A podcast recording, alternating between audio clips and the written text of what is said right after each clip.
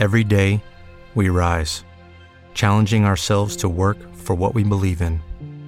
At U.S. Border Patrol, protecting our borders is more than a job, it's a calling. Agents answer the call, working together to keep our country and communities safe. If you're ready for a new mission, join U.S. Border Patrol and go beyond. Learn more at cbp.gov/careers. Hello, it is Ryan, and we could all use an extra bright spot in our day, couldn't we? Just to make up for things like sitting in traffic, doing the dishes, counting your steps, you know, all the mundane stuff. That is why I'm such a big fan of Chumba Casino. Chumba Casino has all your favorite social casino style games that you can play for free anytime, anywhere with daily bonuses. That should brighten your day a little.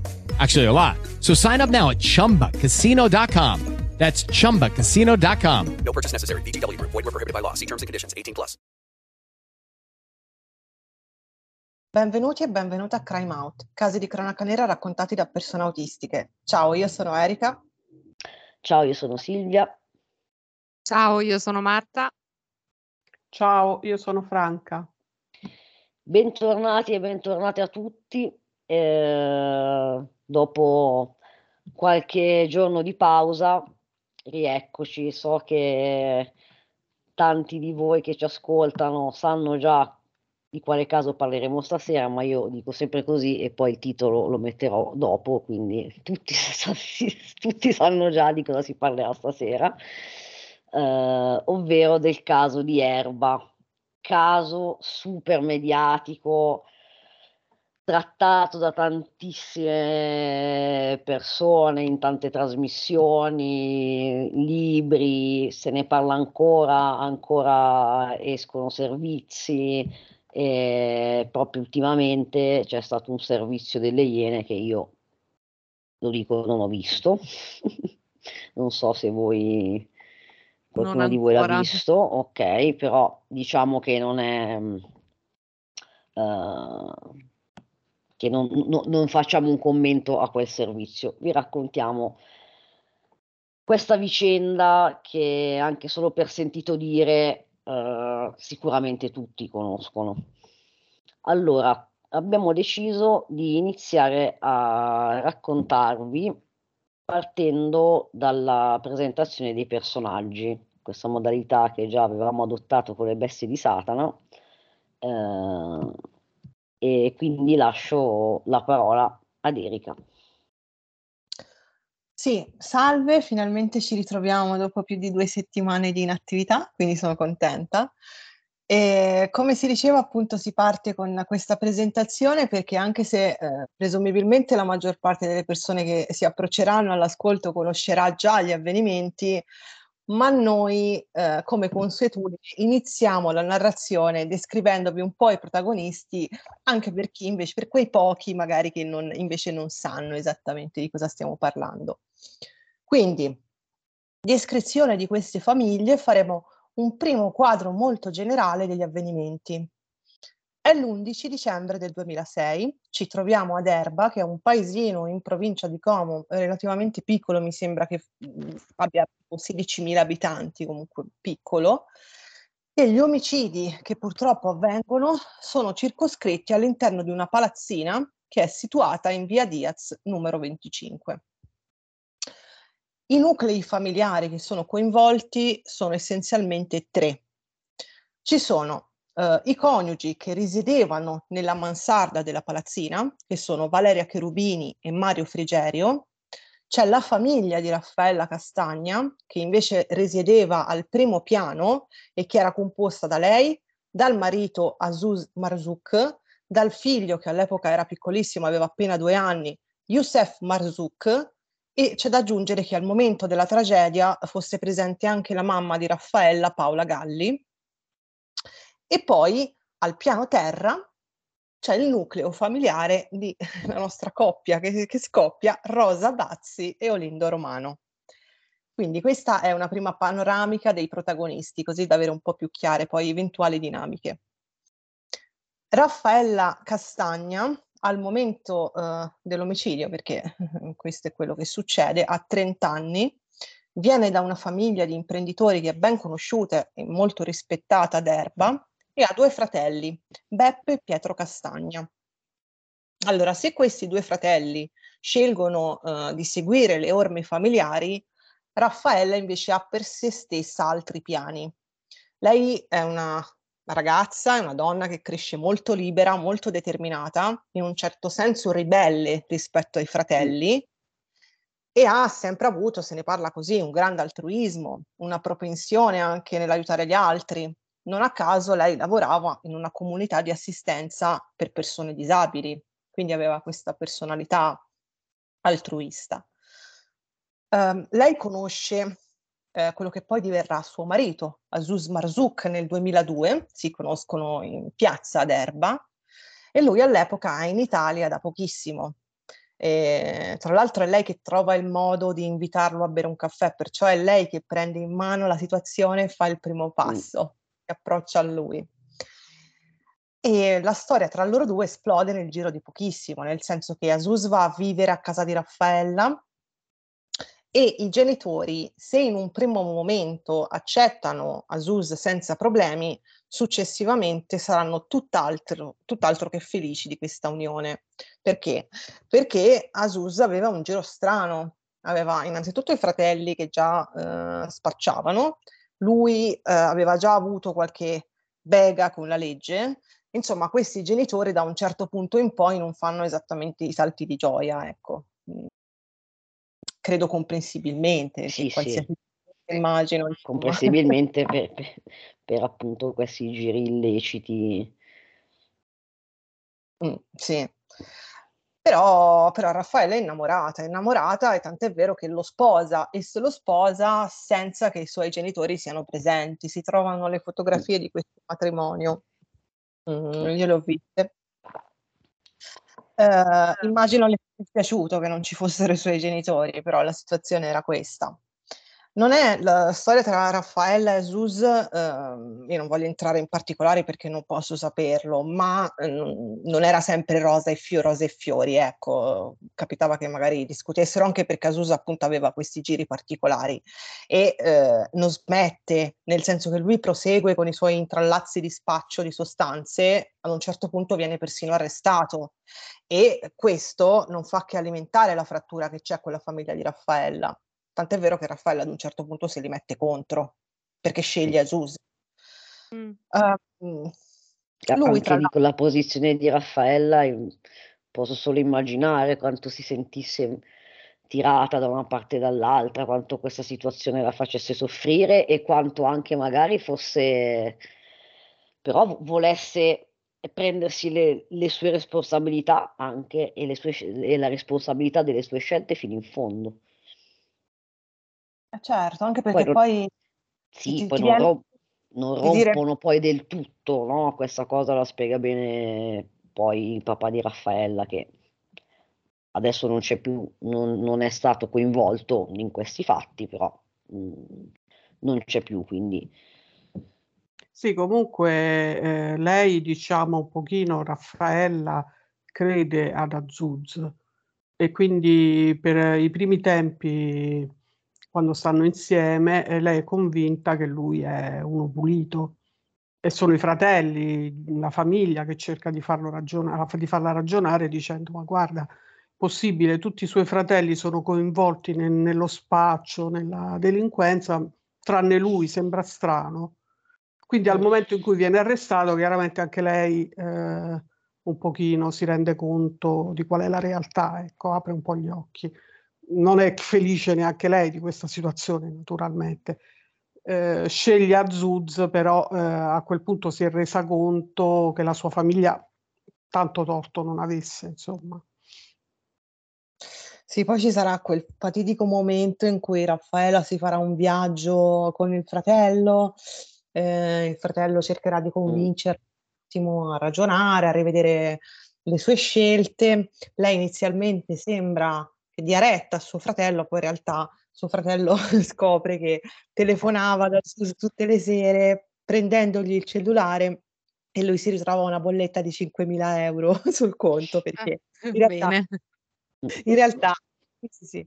Erano stati via un bel po', un paio di mesi e lei però, nonostante facesse, diciamo, quella che ragionava in questo senso, poi in realtà non non ehm, non riusciva a resistere dal sentirlo, dal dal chiamarlo, quindi sicuramente era innamorata di lui. Poi che avrà pensato di poterlo cambiare, ehm, di poter risolvere le Sì, cose, quel avere anche la famiglia contro, ehm, in alcune situazioni può far scattare la dinamica che allora lo vuoi ancora di più quando no?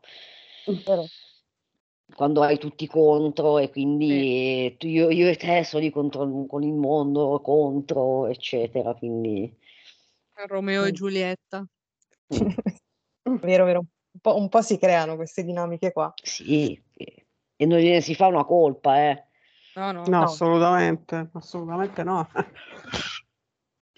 Eh no, anche perché se le storie d'amore fossero sempre facili e fossero sempre, ehm, senza problemi, insomma, sarebbe un Poi, a mondo quanto noi ne sappiamo, poi se se qualcuno di voi sa qualcosa, però, del rapporto fra loro 2, come hai specificato anche tu all'inizio Erika, cioè non è il focus di questa vicenda, No. innanzitutto, ma poi non non ci sono state notizie di, che ne so, maltrattamenti, crisi. Certo, se viene arrestato per droga non è che deve essere cioè, uhm, di sicuro non non la vita relazionale è è un po' ne risen ne s n credo che ne risenta, però diciamo che in generale non abbiamo notizie di particolari dissapori, dissi discrezie, litigi, violenze fra i 2. No, no, no, no, grosse disfunzioni credo non ce ne fossero. Poi io credo anche che Raffaella avesse un suo caratterino e che quindi Mh. se ci sono stati dei litigi, sicuramente ci sono stati anche delle testimonianze di vicini che ogni tanto li sentivano litigare, ma quello è abbastanza fisiologico, insomma, nelle coppie capita. Sì, poi probabilmente eran tutte e 2 dei bei bei caratteri forti, fu bei fumini, no, quindi Sì, sì, sì, Comunque poi, insom eh, a una certa Eh. sì, diventano genitori. Esatto, esatto, però prima lui finisce in prigione. Finisce Mh. in prigione e in questo frangente, ve lo dico, lui ha degli screzi abbastanza pesanti con dei calabresi, dei membri dell''ndrangheta e ad un certo punto verrà addirittura spostato per delle questioni di incolumità. Prima di parlargli della nascita del bimbo, ve lo dico, non tanto perché sia, diciamo particolarmente interessante la vita carceraria di Azuz, ma perché queste problematiche avute con dei malavitosi sono state ad un certo punto centrali nelle indagini come delle possibili piste e quindi insomma, se non altro vanno nominate. Però come dicevi Silvia, ehm, sta di fatto che nel 2004 nasce il piccolo Youssef e in realtà poi certe tensioni familiari vanno un po' a diminuire, cioè i nonni amavano il loro nipotino, volevano vederlo e quindi anche con Raffaella si riaggancia effettivamente il rapporto e queste tensioni vanno a sciogliersi un po', no? E invece, altro protagonista, ehm, seppur, uhm, non centralissimo nei nei fatti, diciamo, materiali di questa vicenda, Azuz, Azuz Mar Ehm, lui è tunisino. Mi sento l'eco. Eh lo so, uhm, sentiamo anche noi. Anzi, anche tu. anche il mio adesso. A posto. Okay. Uhm, mi sento ancora. Ehm Facciamo prova, prova. No, ora no. Okay. Allora dicevamo Azuz Marzouk. Lui appunto dicevamo è tunisino, ha una famiglia numerosa, ha 4 fratelli e una famiglia che sta relativamente bene, perché il padre ha delle proprietà in Tunisia tra terreni e abitazioni e ha, uhm, tra l'altro un suo laboratorio, lui fa il il fotografo di professione. E quindi, insomma, capiamo bene che, ehm, la vita di Azuz è sicuramente più agiata rispetto a quella di molti altri, tipo tipo anche la mia, perché i miei non hanno, ehm, proprietà e terreni a a tutto spiano. Però lui cosa fa? Decide di approdare in Italia ad un certo punto, no? Nel momento in cui, ehm, se ne se ne arriva a 22 anni, è appassionatissimo di calcio, aveva anche avuto uh, delle, delle discrete, um, dei discreti risultati in Tunisia, era bravo, e io penso che abbia deciso di venire in Italia per tentare comunque quella, quel tipo di carriera da un'altra parte pure, probabilmente. Poi hai detto e che com- i fratelli erano qui, erano già in Italia. Mm, sì, sì, sì, credo, non so se tutti, sinceramente. Mm, Però aveva agganci, ecco. Sì, sì, sì, lui aveva il suo giro con, con i fratelli che appunto intrallazzavano anche loro. Uh, come, come stavamo dicendo, lui conosce Raffaella, entrambi folgorati l'uno dall'altra e un mese dopo Azuz viene presentato alla famiglia di lei. Va a vivere con lei. Uh, come avevamo detto, i genitori di Raffaella inizialmente non sono a conoscenza delle sue attività illecite, una volta che lo vengono a scoprire si va a creare questo dissidio, eh, come dicevamo, però appunto lei rimane accanto ad Azuz eh, e si mette un po' contro la sua famiglia. Poi appunto la storia la conosciamo, loro si sposano, lui viene arrestato, nasce il nipotino e quest'area inizia a distendersi un po'. Purtroppo lui in Italia tenta di fare vari lavoretti, anche i fratelli di Raffaella eh, cercano di indirizzarlo, no? a trovarsi delle varie occupazioni, lui non dura, dura zero, evidentemente ritiene più efficiente diciamo, dedicarsi a, a un tipo di attività. Poi, abbiamo... poi dichiarava grandi progetti, di voler fare grandi progetti di questo parco divertimenti in Tunisia, mi pare che i fratelli l'hanno nomina- nominato questa cosa. Sì, sì, sì. Che, che... Eh, eh, No, anche questo, un po' come eh, la storia dei, dei calabresi in carcere, no? Cioè, sono dettagli che diciamo perché alcune, in alcune ricostruzioni, in alcune ipotesi, per esempio in questo caso può entrarci il fattore economico, cioè essendo eh, Azuz sposato con Raffaella, Raffaella, essendo di famiglia ricca, avendo anche un figlio con lei, eh, qualcuno ha ipotizzato, potrebbe ipotizzare che poteva fare gola ereditare diciamo, la metà parte de, dell'impero o la parte spettante a Raffaella della famiglia Castagna, soprattutto per, con un figlio. Sì, diciamo che la questione del, del parco giochi di Asus e della ipotetica eredità che sarebbe poi è, um, va, va, è stata poi una teoria che andava più a incriminare i fratelli di Raffaella, nel senso che pare, cioè, si, insomma, è stato detto che eh, Asus sì. eh, avesse per chiesto... Non, uh, Però io ci credo poco a questa cosa, sinceramente, mi sembra un po'... Noi lo diciamo nel senso che sono tutti aspetti che nel raccontare appunto, nel, nel presentare i personaggi, in qualche modo appunto questi, eh, questi aspetti della vita de, delle, per, di, delle, persone coinvolte poi sono usciti no? nelle varie indagini, ipotesi, eccetera. Sì, sì, sì, fatto bene, veramente. Um, poi abbiamo Mario Frigerio e Valeria Cherubini, e loro entrano in questa storia totalmente a caso in realtà. Uh, su di loro non c'è molto da dire uh, se non da analizzare quello che poi avverrà successivamente, che è molto interessante. Loro sono gli inquilini del sottotetto di questa palazzina, cioè abitano in una sorta di mansarda, vivono sopra Raffaella Castagna, è una coppia assolutamente pacifica, uh, lui ha 65 anni, lei ne ha 55 Uh, tra l'altro non lo si nomina mai, però uh, in questa storia morirà anche il cagnolino de- della sì, famiglia. No, hai fatto bene a nominarlo, anch'io ci penso sempre, mm-hmm. perché poi quella foto che spesso passa di lui ancora col cappottino è, è straziante. È straziante perché fondamentalmente questo cagnolino non era stato colpito da nessuno e quindi avrebbe mm. potuto potenzialmente lanciarsi giù e salvarsi e invece è rimasto vicino a Valeria mm. che anche lui dall'avvelenamento di monossido non è rimasto lì accanto a lei. Eh, sì, stringe il cuore anche questa cosa. Mm. E gli ultimi due sono Rosa Bazzi e Olindo Romano. allora.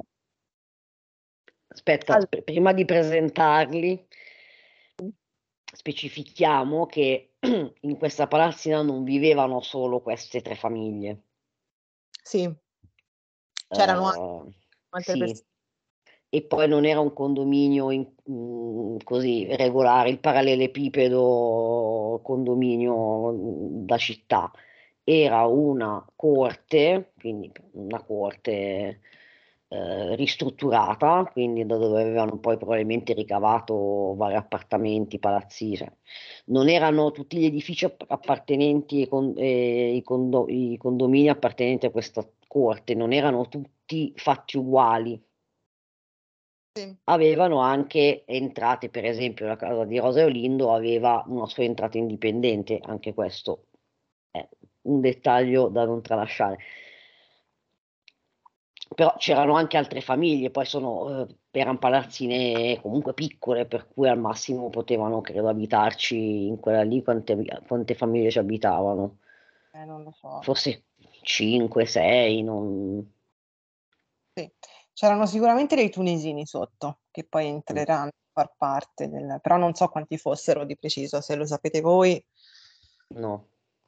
Ah, vabbè, sì, comunque hai fatto bene a descrivere un po' l'ambientazione, perché in effetti non è così intuitiva come sembra. nella palazzina e poi c'era la, cor- la, la parte di corte interna dove si parcheggiava, ma anche lì non c'erano parcheggi eh, il quadrato con tutti i parcheggi uno in fila all'altro, erano, diciamo, seguivano un po' l'andamento irregolare di questa corte, quindi gli spazi erano eh, organizzati e razionalizzati a seconda appunto de- delle famiglie che c'erano lì.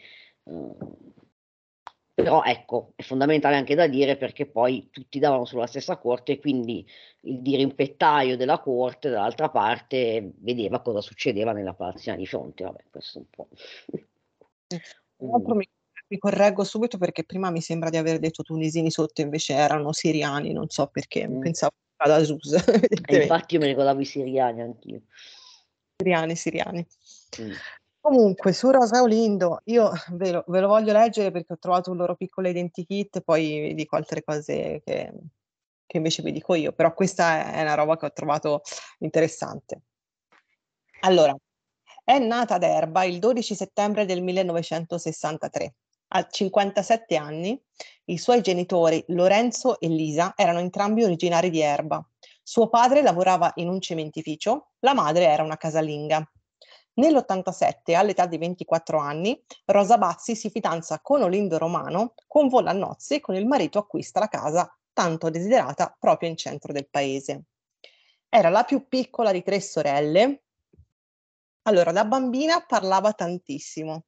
Le piaceva giocare con le bambole, inventare personaggi, disegnare pupazzi e soprattutto raccontare un sacco di storie e anche qualche bugia.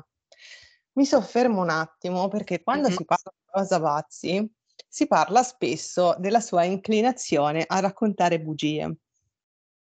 E questa cosa, secondo me, gli è rimasta.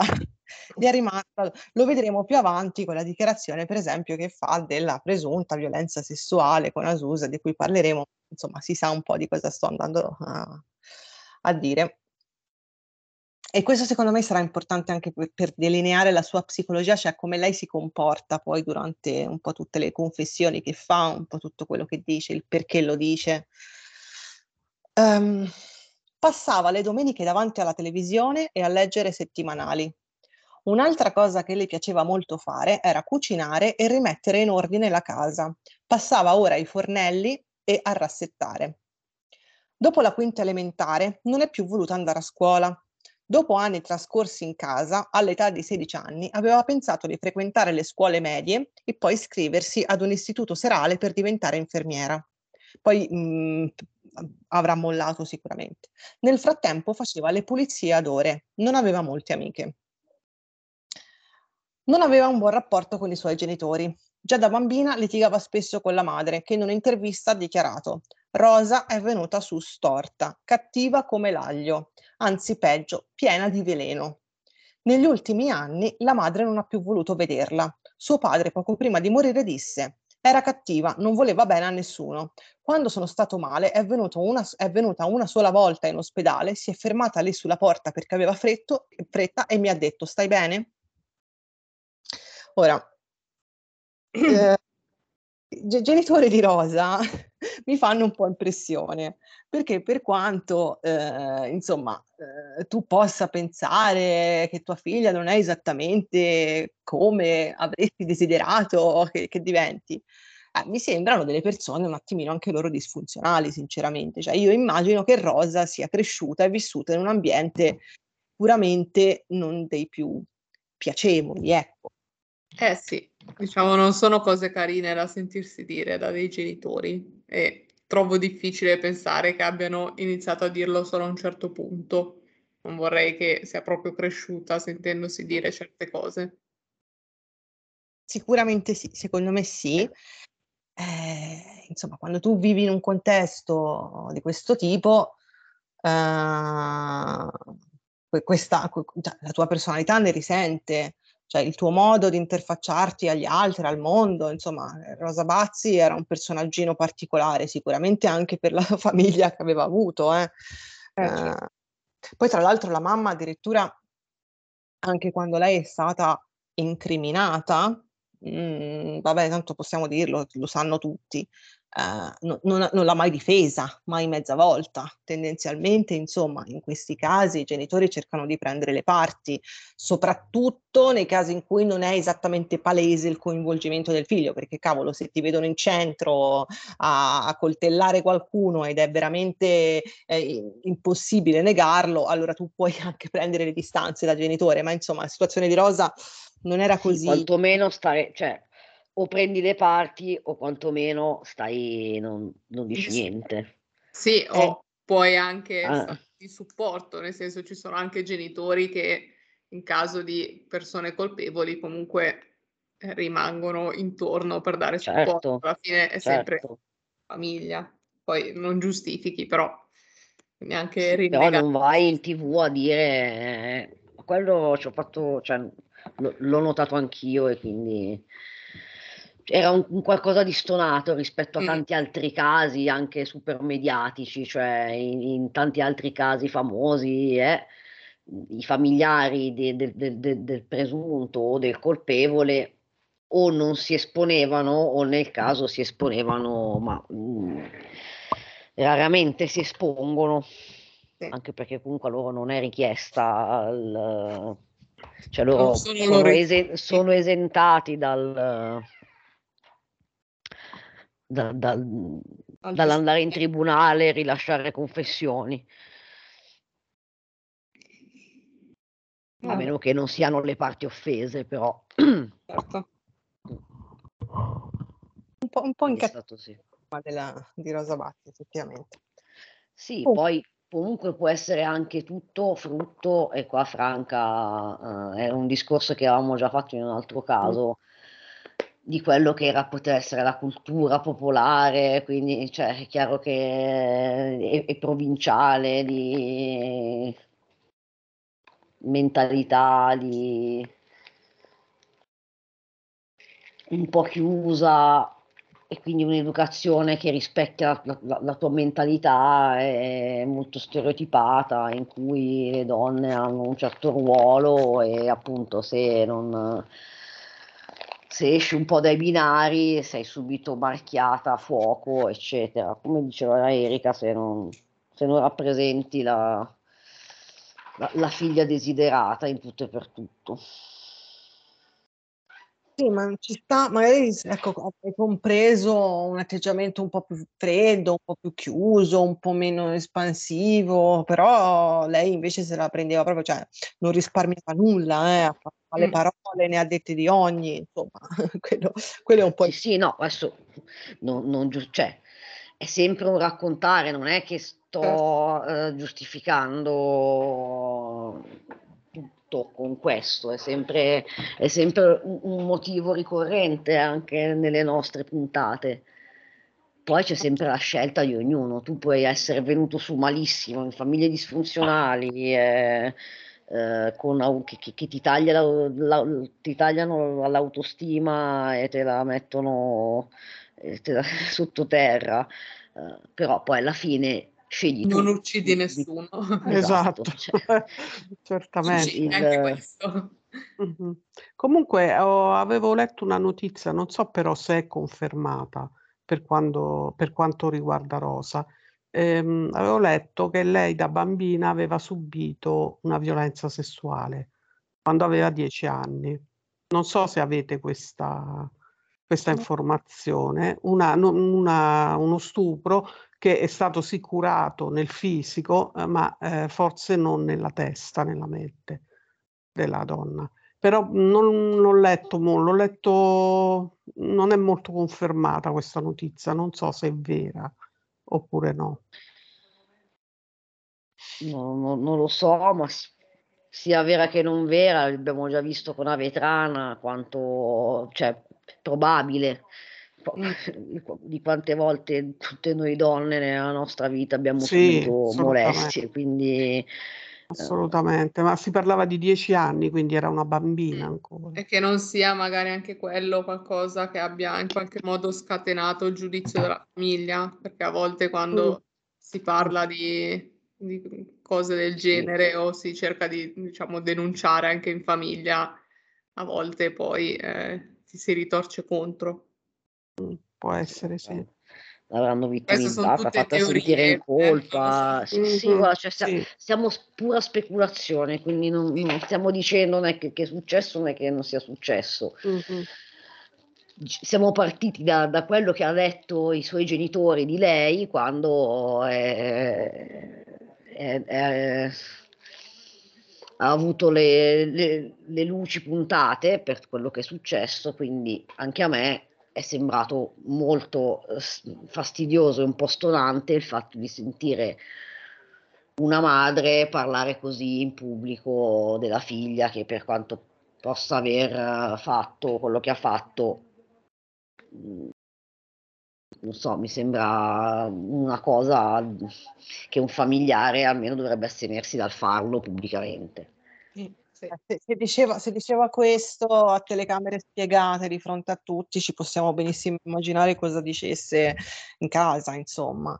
Ma infatti secondo me la psicologia di Rosa Bazzi è quella più interessante di tutti, perché io penso che, ehm, crescere in famiglie di questo tipo, comunque, ehm, se mhmm, famiglie, ehm, che che che che ti fanno abbassare l'au che ti fanno sentire impotente, no, che ti fanno sentire, mhmm, sbaglia influire, no, sulla tua personalità in qualche modo. E io Rosa Bazzi la vedo come una persona che in realtà vorrebbe avere controllo, vorrebbe avere potere, vorrebbe avere, ehm, autorità, Mh-mh. no, la nella sua vita, ma che poi in realtà a conti fatti non ci riesce, perché è piccolina, perché ha la vocina, perché can che abbaia non morde, per tante ragioni, ehm, infinite, perché è anche un po' ignorantella, ehm, e quindi Perché fa le perché è una don ehm, cioè perché fa le pulizie. E qua non è un'offesa di chi le fa le pulizie, ovviamente, però è la somma di tutto questo.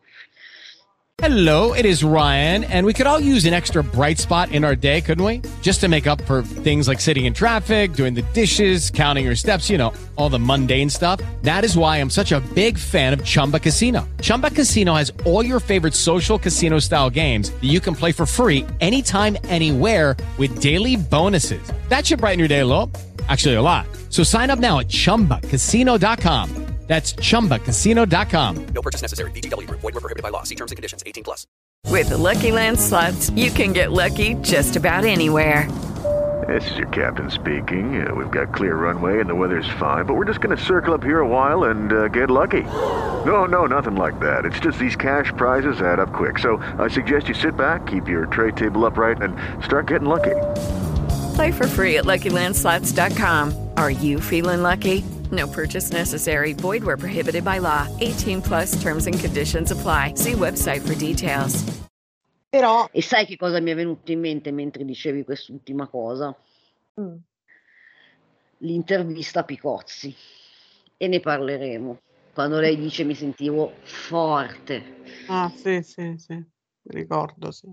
Al conte al contempo al contempo io non sono sicura, adesso poi analizzeremo meglio la questione quando arriveremo a quel punto, al punto della confessione che è interessantissima e ne parleremo all'infinito, però dico una cosa velocissima. Secondo me eh, la dichiarazione che fa non è necessariamente una dichiarazione di colpevolezza, poi può esserlo perché io eh, sospendo il giudizio in questa storia, non ho una posizione netta, non me la sono ancora fatta, chi vivrà vedrà, ma ehm, essendo sempre stata chiusa nel suo mondo, essendo anche eh, tendente, incline a raccontare palle, potrebbe anche aver um, riferito, um, potrebbe essere entrata in una parte.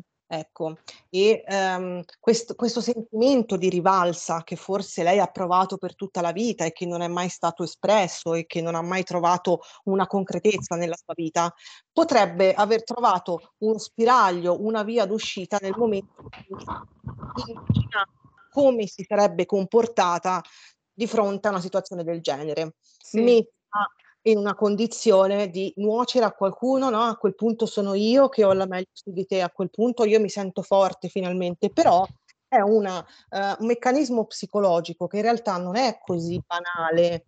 Cioè, la confessione che lei fa la possiamo leggere secondo me in più. Anche quando parla, per esempio, della violenza sessuale. La violenza sessuale è una palese balla e questo è comprovato non quella da bambina, quella quella che poi lei appunto subisce a causa di, del marito di Raffaella Sus. Sì. Quella potrebbe, sposando la, l'ipotesi e la tesi che sia successo veramente questo stupro da bambina, che abbia traslato esatto. l'esperienza. Aveva già degli elementi, diciamo, poi avendo eh. questo tipo di immaginazione, crearsi degli scenari al momento, eh, può essere una cosa che gli veniva facile in qualche modo, anche quando si è trovata a dover confessare, tra virgolette, se, se non è stata lei. Diciamo che aveva già un'inclinazione a inventarsi una storia. Sì, e se lei fosse sì. stata precedentemente turbata da un evento del genere, è possibile che l'abbia poi cercato di rivivere successivamente, ma c'è un fattore eh, in più perché quando lei parla di questa violenza sessuale, poi vabbè, adesso se no ci fermiamo a parlarne ma velocemente, sì. lei ne parla come se Asus la desiderasse più della moglie, più di Raffaella. Mm. Punto, mm. Lui mi ha detto che il mio corpo era più bello di quello di sua sì. moglie. E Quella anche... è palesemente una balla. Lì, è, lì è, desi- è, come se, è come se l'ha immaginato il suo film.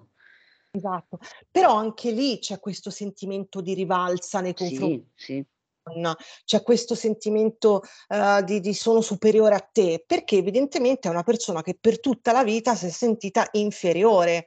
Vai, vuoi per colpa dei genitori che l'hanno in qualche modo maltrattata, perché oh, sicuramente se facevano questi discorsi io non ho problemi ad ammettere che ci saranno stati degli abusi, se non altro psicologici in casa sua, grandiosi. E quindi cresci con una personalità del genere, hai bisogno di trovarti delle alternative mentali in cui sei tu che sei migliore degli altri, sei tu che ehm, hai la meglio sugli altri. Ma se lei racconta la balla dello stupro, può raccontare tantissime altre balle che sono avvenute nella sua mente dove lei è la numero uno e ha la meglio sugli altri. È per questo che per me la psicologia di Rosa è quella più interessante da approfondire un po' meglio. Comunque, al di là di questo discorso, andiamo avanti, parliamo di Olindo, se volete. Sì. Allora, Olindo è nato ad Albaredo per San Marco, in provincia di Tondrio, il 10 febbraio del 1962, a 58 anni. Il padre era originario della Puglia. Olindo è il primogenito di tre fratelli e una sorella.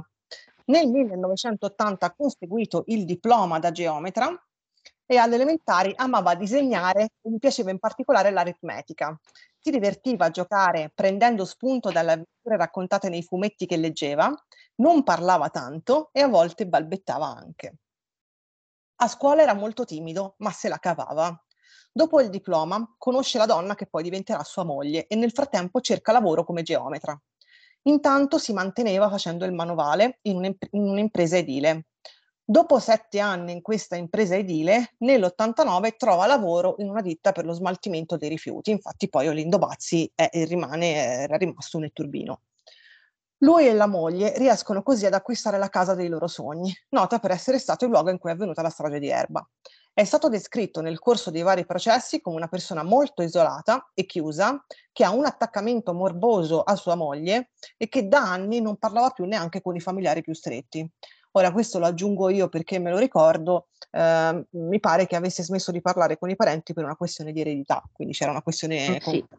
Io sapevo che erano arrivati anche alle mani. Eh. Sì, sì, avevano litigato pesantemente. Sì, pesante con uh, proprio alle mani, quindi lui da allora, per questioni di eredità, ma di più non sappiamo, uh, questo penso poco prima o comunque nel periodo in cui poi ha sposato Rosa o poco dopo, comunque diciamo che la vita che fin da subito da, da sposati erano, hanno da subito iniziato a vivere uh, in simbiosi, isolati da un po' da tutti. Non, non avevano amici, erano molto abitudinari e, so, e, e questo lo sottolineerei eh, con tutti gli evidenziatori del mondo, sì. che perché io leggo lì più che ne, nelle tracce scientifiche nella psicologia e, nel, e nell'abitudinarietà, nel comportamento di, di, questi personaggi, di come mi immagino poi, perché abbiamo anche lì de, dei dati, eh, delle coordinate geografiche temporali, eh, però è lì che si gioca, secondo me, eh, il movente. Allora, diciamo e, che... e nella psicologia dei, dei, dei personaggi coinvolti. Sì, sì, diciamo che tra loro sicuramente, tra queste persone si era creata una dimensione di esclusività molto importante. Erano loro due, vivevano nella loro quotidianità, era regolarizzata, era protetta dall'esterno, non ci piove. Uh, Poi la... questo non ho connotato, la, cioè evidenzio la parola abitudinarietà senza connotazioni di giudizio. Poi siamo, cioè, è un noi. canale gestito da autistiche, quindi cioè... ok, non è, cioè, non è una condanna, eh? cioè, assolutamente, però pro- proprio per questo mi faccio dei, dei ragionamenti. E comunque andiamo avanti. Allora, lei comunque una cosa che a me è rimasta molto impressa è che è descritta come una donna bambina. Io mi ricordo di questo termine, non mi ricordo dove l'ho letto, però eh, è stato detto. Quindi anche, part- anche della Franzoni è stato detto. Eh, io l'ho pensata questa cosa, sì. Eh, infantilizzazione magari, non so, della Franzoni so che c'erano comunque dei e... disturbi mentali che forse venivano infantilizzati, eh, chissà se anche in questo caso non ci sia qualcosa del genere. Ci sono state delle perizie su di loro, poi ne parleremo più avanti.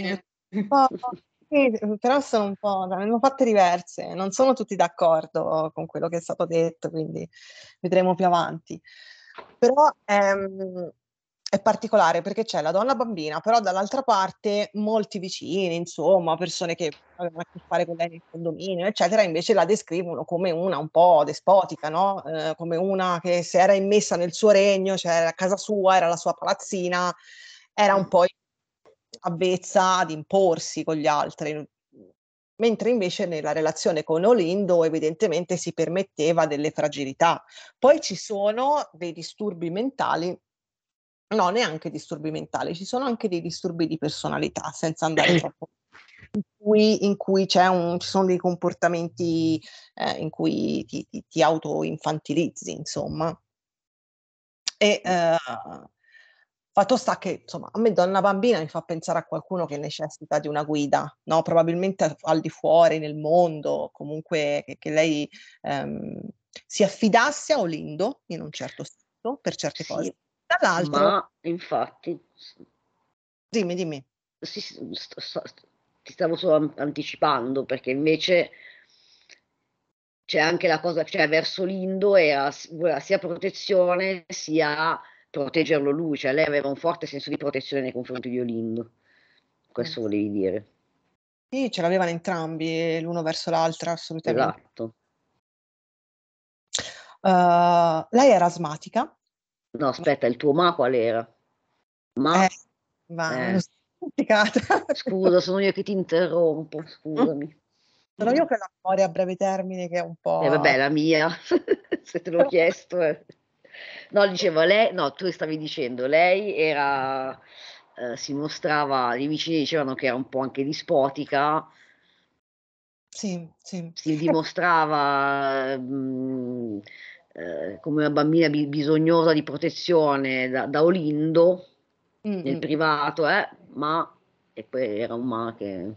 Eh no, lo stavo dicendo, però comunque Ah, lei ok. invece nel suo, nel- nella sua palazzina, no? In quello che era il suo regno, invece, eh, insomma, non, non- si faceva problemi comunque anche a litigare, a discutere, lo vedremo più avanti. non- Certo, voleva appunto, torniamo lì, avere un potere, un potere che probabilmente non gli era riconosciuto da nessuno, perché io credo che Azus e Raffaella non fossero i tipi che si lasciavano poi tanto intimorire, avevano litigato, No. ne parleremo. Sì, però lei appunto non era la, la- la- la donna remissiva che appunto con quei vicini non parlava oppure magari era sempre cordiale, ecco, no. No, era definita, mi ricordo che la definivano carro armato perché fondamentalmente passava le giornate a pulire e a fare cose, era sempre intenta a, a- a trafficare, no? Dentro questa palazzina che era la sua. E quindi puliva la mattina a casa sua, poi se ne andava a pulire le case degli altri, era sempre lì che faceva qualcosa e tra le altre cose rompeva le balle, in un certo senso, diciamolo chiaro e. Ehm, Beh, anche questo lo possiamo sottolineare perché potrebbe essere rilevante in futuro, cioè che lei comunque le pulizie le faceva da una vita, le sapeva fare bene e Sì, quindi però sicuramente, cioè io per esempio che invece mi rompo e quindi devo chiedere aiuto per quello. Però se con questo, se con questo si sta precedendo il discorso di ha potuto pulire eventualmente tracce, questo è impossibile, perché se quando uccidi quattro persone, tra l'altro con un taglio sulla carotide, la quantità di sangue che esce è immane e il tutto è avvenuto in pochissimi minuti, nel senso che uccisi cinque minuti prima, fuoco di vampa, arrivano, arriva il Io sto pompiere, dicendo ok? Adesso non anticipiamo nulla, poi no, no. arriveremo anche a questo punto. Non spoilerò niente di questo discorso, però sottolineiamo che lei comunque, cioè, non sottolineiamo e sottolineo io il fatto che, come hai detto tu, quando era ragazzina stava in casa, puliva, cucinava.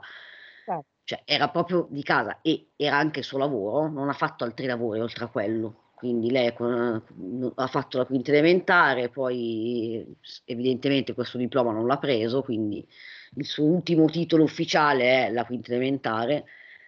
E poi da quando ha avuto l'età per lavorare eh, ha fatto pulizie sempre, quindi aveva almeno 30 anni di, no, forse 30 no, però insomma, un bel po' di anni di, di lavori di pulizia quotidiane, quindi un- azioni che tu fai ogni giorno e che quindi, essendo il tuo lavoro eh, e lo fai, puoi arrivare a eh, sapere molte più cose di come si degli strumenti che usi, de- dei prodotti che usi, eh, eccetera. Basta, questo voglio, voglio dire. Poi lo ritirerò fuori, ma non sì, poi lo ritireremo fuori, ma non adesso. Però lei era molto sapeva fare le pulizie, cioè questo è innegabile, no? Questo sì, assolutamente non si può. E probabilmente aveva anche un, non lo so, questo non so se è stato periziato, una, eh, un possessivo compulsiva forse. Sì, assolutamente, quello senza dubbio. Con la eh, frequenza con cui faceva le pulizie, probabilmente sì. Non so, non so quanto possa di inficiare eh, benessere, perché in realtà lei in quella dimensione lì si sentiva bene, però secondo me un po' di ossessivo compulsivo ce l'aveva, sì. Comunque, diciamo, asmatica e tra le altre cose avevano tentato di avere dei figli nel corso del tempo, però Rosa aveva avuto due aborti e quindi niente bambini per loro fondamentalmente. Ora, descritti un po' i personaggi, io farei, se siete d'accordo con me, una prima panoramica dei fatti di quella notte, cioè cosa accade, cosa eh, viene trovato. Poi se vogliamo ci fermiamo, andiamo avanti la prossima e facciamo le considerazioni, va bene? Va bene, intanto ti do il tempo, così. E, e questo dimostra quanto siamo spontanei e quanto prima non ci prepariamo troppo.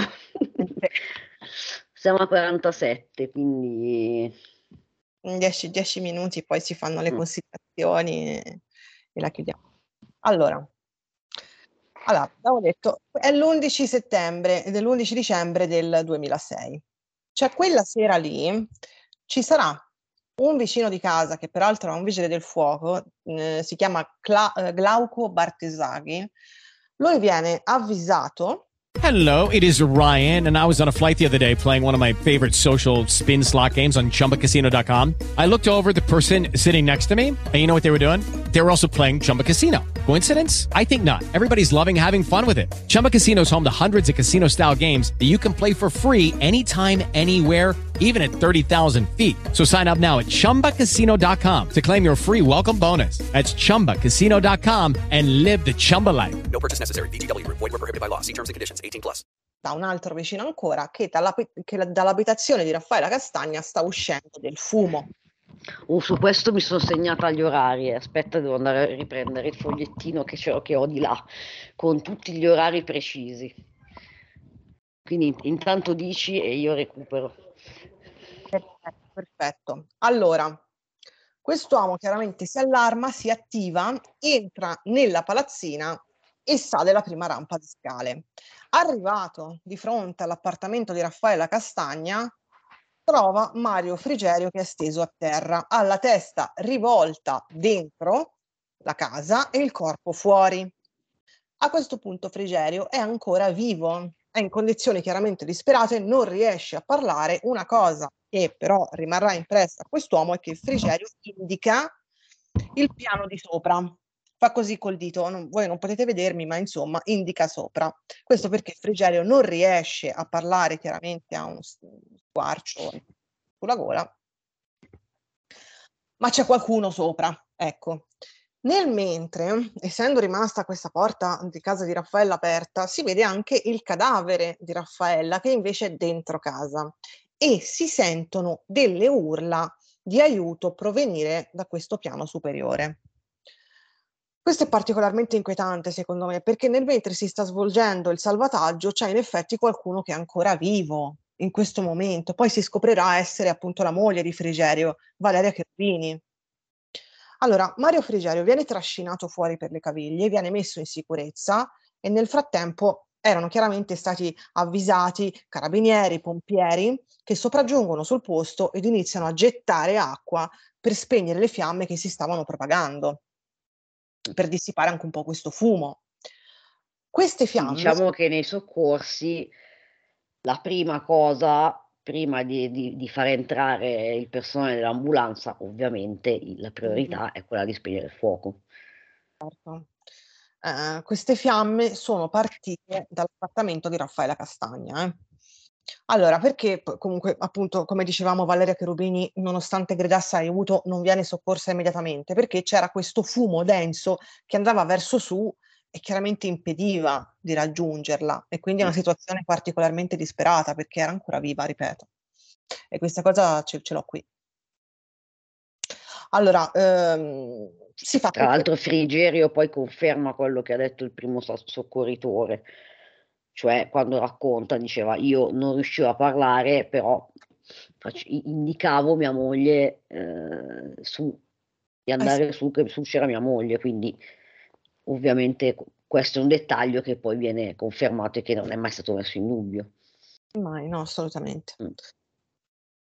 Ah, vengono spente queste fiamme, chiaramente quindi la palazzina viene completamente allagata, si può dire, e ehm, c'è questo primo sopralluogo eh, delle forze dell'ordine, le luci sono saltate chiaramente e all'interno dell'appartamento del primo piano, quindi del piano di Raffaella Castagna, ci sono tre cadaveri um, dentro casa, in prossimità della porta, quindi subito davanti, c'è il corpo di Raffaella Castagna. Poco più avanti, verso sinistra, nel corridoio, c'è il corpo della madre di Raffaella e purtroppo nel salotto c'è il corpo del piccolo Youssef che è sul divano. Salgono, quindi trovano questa scena raccapri- raccapricciante, salgono al piano superiore, al piano superiore viene trovato appunto il corpo di Valeria Cherubini, che è in ginocchio, è genuflessa su se stessa e ha queste mani intorno alla gola, come se volesse appunto fermare un'emorragia, evidentemente. Ora, Mario Frigerio, che poi sarà l'unico sopravvissuto di questa tragedia, viene chiaramente trasportato immediatamente d'urgenza in ospedale. Lui sopravvive perché anche, sono stati tutti colpiti da, questa, da questo coltello in maniera molto precisa, non c'è stato uno sgozzamento, diciamo, uh, casuale, no? Sono stati colpiti sotto l'orecchio, tutti quanti. Il coltello affondato, scusate se ve lo dico, però è un dettaglio che in realtà non è così eh, banale. Sotto l'orecchio, proprio a colpire la carotide, no? Lui ha una um, malformazione alla carotide che non sapeva neanche di avere fino a quel momento, che eh, gli salva la vita. Vengono recise le corde vocali, però non muore. Cosa è successo a queste povere persone? Mm, la situazione è cruentissima.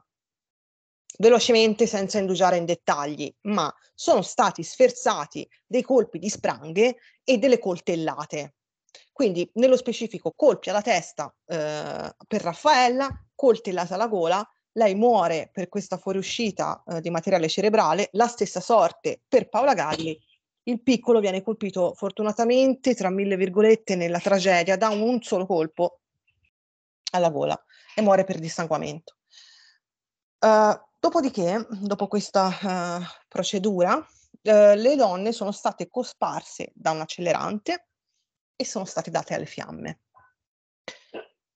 Anche Mario Frigerio viene picchiato, chiaramente, ma eh, questo tentativo no, di colpirlo alla gola non, fortunatamente non riesce e lui sopravvive.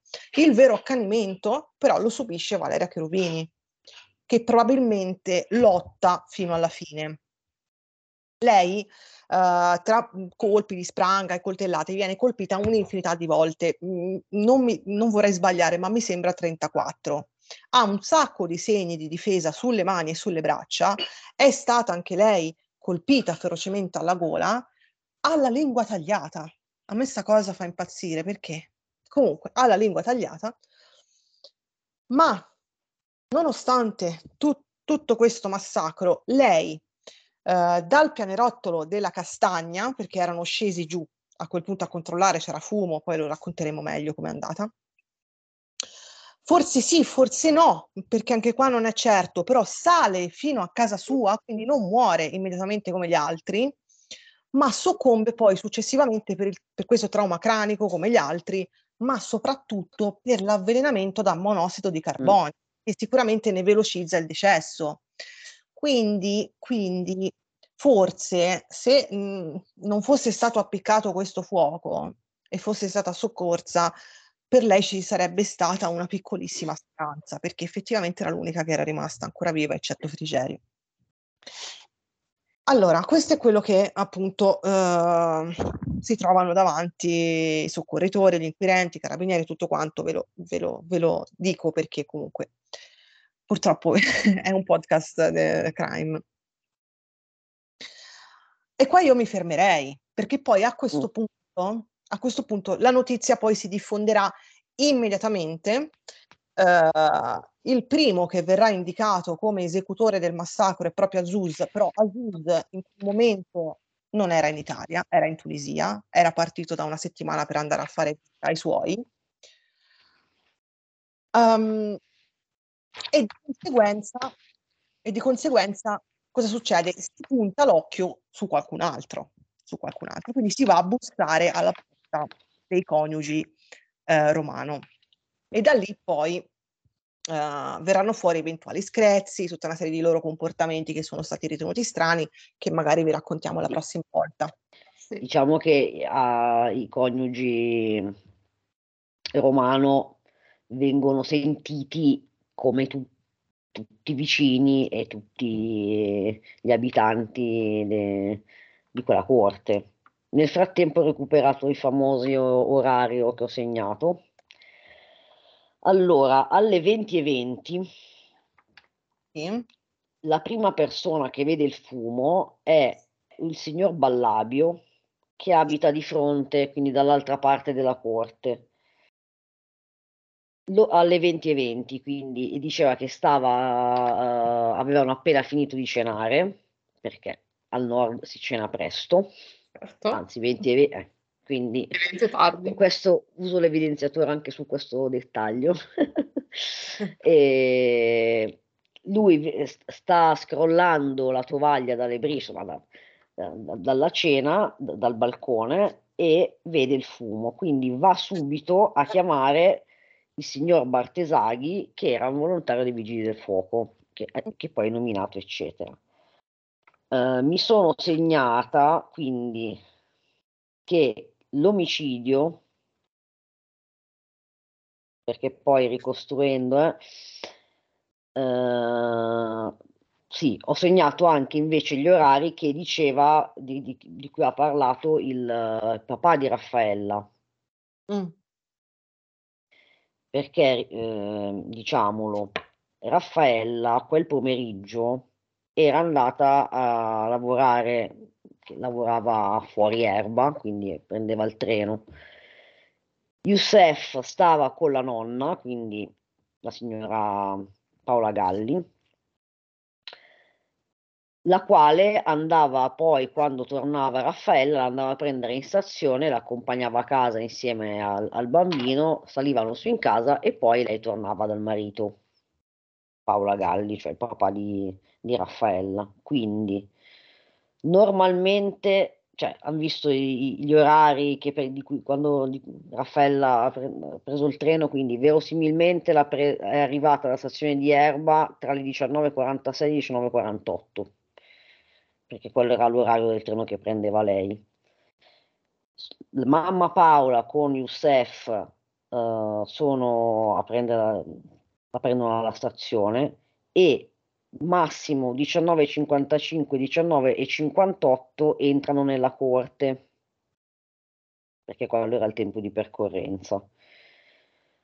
Quindi tra le 19.58 e le 20.05 è, è- è avvenuto tutto e poi tra le 20.05 e le 20.010 l'incendio. Alle 20.20 Ballabio dà ehm, l'allarme per il fumo, quindi va a chiamare Bartesaghi. Sì. Nello stesso momento, cioè nel momento in cui viene appiccato il fuoco, Valeria Cherubini è uscita a Mm. portare fuori il cagnolino. Vede mentre sta rientrando il fumo che si sta uscendo da casa della castagna, entra in casa, va dal marito e lo avvisa di questa situazione. I due scendono e una volta Esatto. si trovano davanti a casa, alla porta della, della castagna, vengono anche loro attaccati e quindi Mm. muoiono presumibilmente intorno alla stessa, alla stessa ora, Mm. perché si svolge in pochi minuti. Sì, diciamo che per vedere le fiamme e, e sentire ancora la voce, quindi danno un 10 minuti tra il primo, tra la, la- la- mh, l'in- appiccare l'incendio e i- la prima vista del fumo, ecco. Mm. Poi eh, c'era un altro dettaglio in merito a, mm, a Valeria Cherubini e alla sua abitudine, a come svolgevano la sua vita quotidiana, eh, perché diceva il cane lo portava, era solita, quindi un'altra abitu- una- un'abitudine, portarlo fuori lei dopo cena. Sì. Al- anche loro alle 8 avevano già strafinito di mangiare, quindi lei, finita la cena, portava giù il cane, era sempre lei che lo faceva.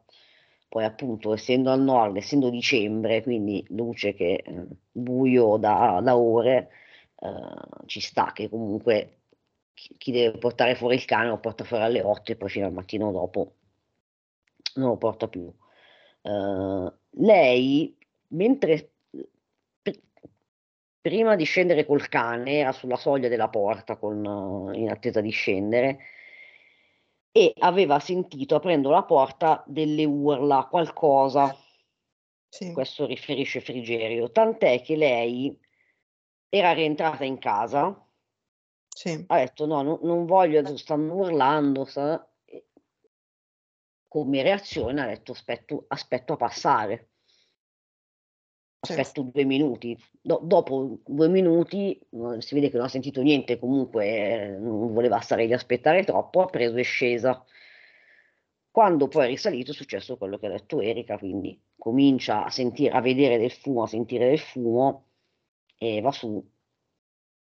E poi scendono Esatto, insieme, purtroppo. esatto. Il eh, signor Castagna, quindi papà di Raffaella, si preoccupa alle 21 perché la moglie non torna, eh, che solitamente a quell'ora appunto eh, doveva essere già tornata da un pezzo e quindi, ma lui quanto dice, comincia a preoccuparsi alle 21.50 e quindi alle 21.50 lui dice vado a vedere, Sì. quindi eh, sono passati eh, un po'. Quando arriva vede già che ci sono eh, vigili del fuoco, polizia, eccetera, ed è lì che poi viene a sapere di ciò che era successo. In quel momento lì Rosa Mm. Olivia non c'erano, No, perché poi verranno eh, visti tornare intorno alle 22, 22.30, quando fuori dalla palazzina c'è ancora un gran panico, insomma, forze dell'ordine, pompieri, persone che stanno sotto a vedere cosa è successo, insomma, c'è un po' di, di via vai. Allora appunto tornano in quel momento e, e- e sembra appunto che siano eh, estranei ai fatti. Poi ne parleremo meglio, così almeno capiremo ok. quali sono le nostre posizioni. Io posso dire che non ne ho una, quindi sospendo il giudizio, come ti dicevo prima. Eh, vedremo. L'ago della bilancia. Esatto. Va bene, allora terminiamo qua per stasera. Sì. Io ri- vi ringrazio eh, chi è arrivato fin qua all'ascolto e vi ringraziamo anche per i messaggi che ci inviate, siamo molto contenti sempre di riceverli. Quindi seguiteci su YouTube, su Instagram, su Facebook eh, e mm, come al solito fateci sapere cosa ne pensate di questa vicenda agghiacciante. Sì, soprattutto su questo caso sarà interessante vedere le Mm. diverse opinioni. Va bene, ciao e grazie a tutte. Grazie, Ciao, ciao. ciao, ciao.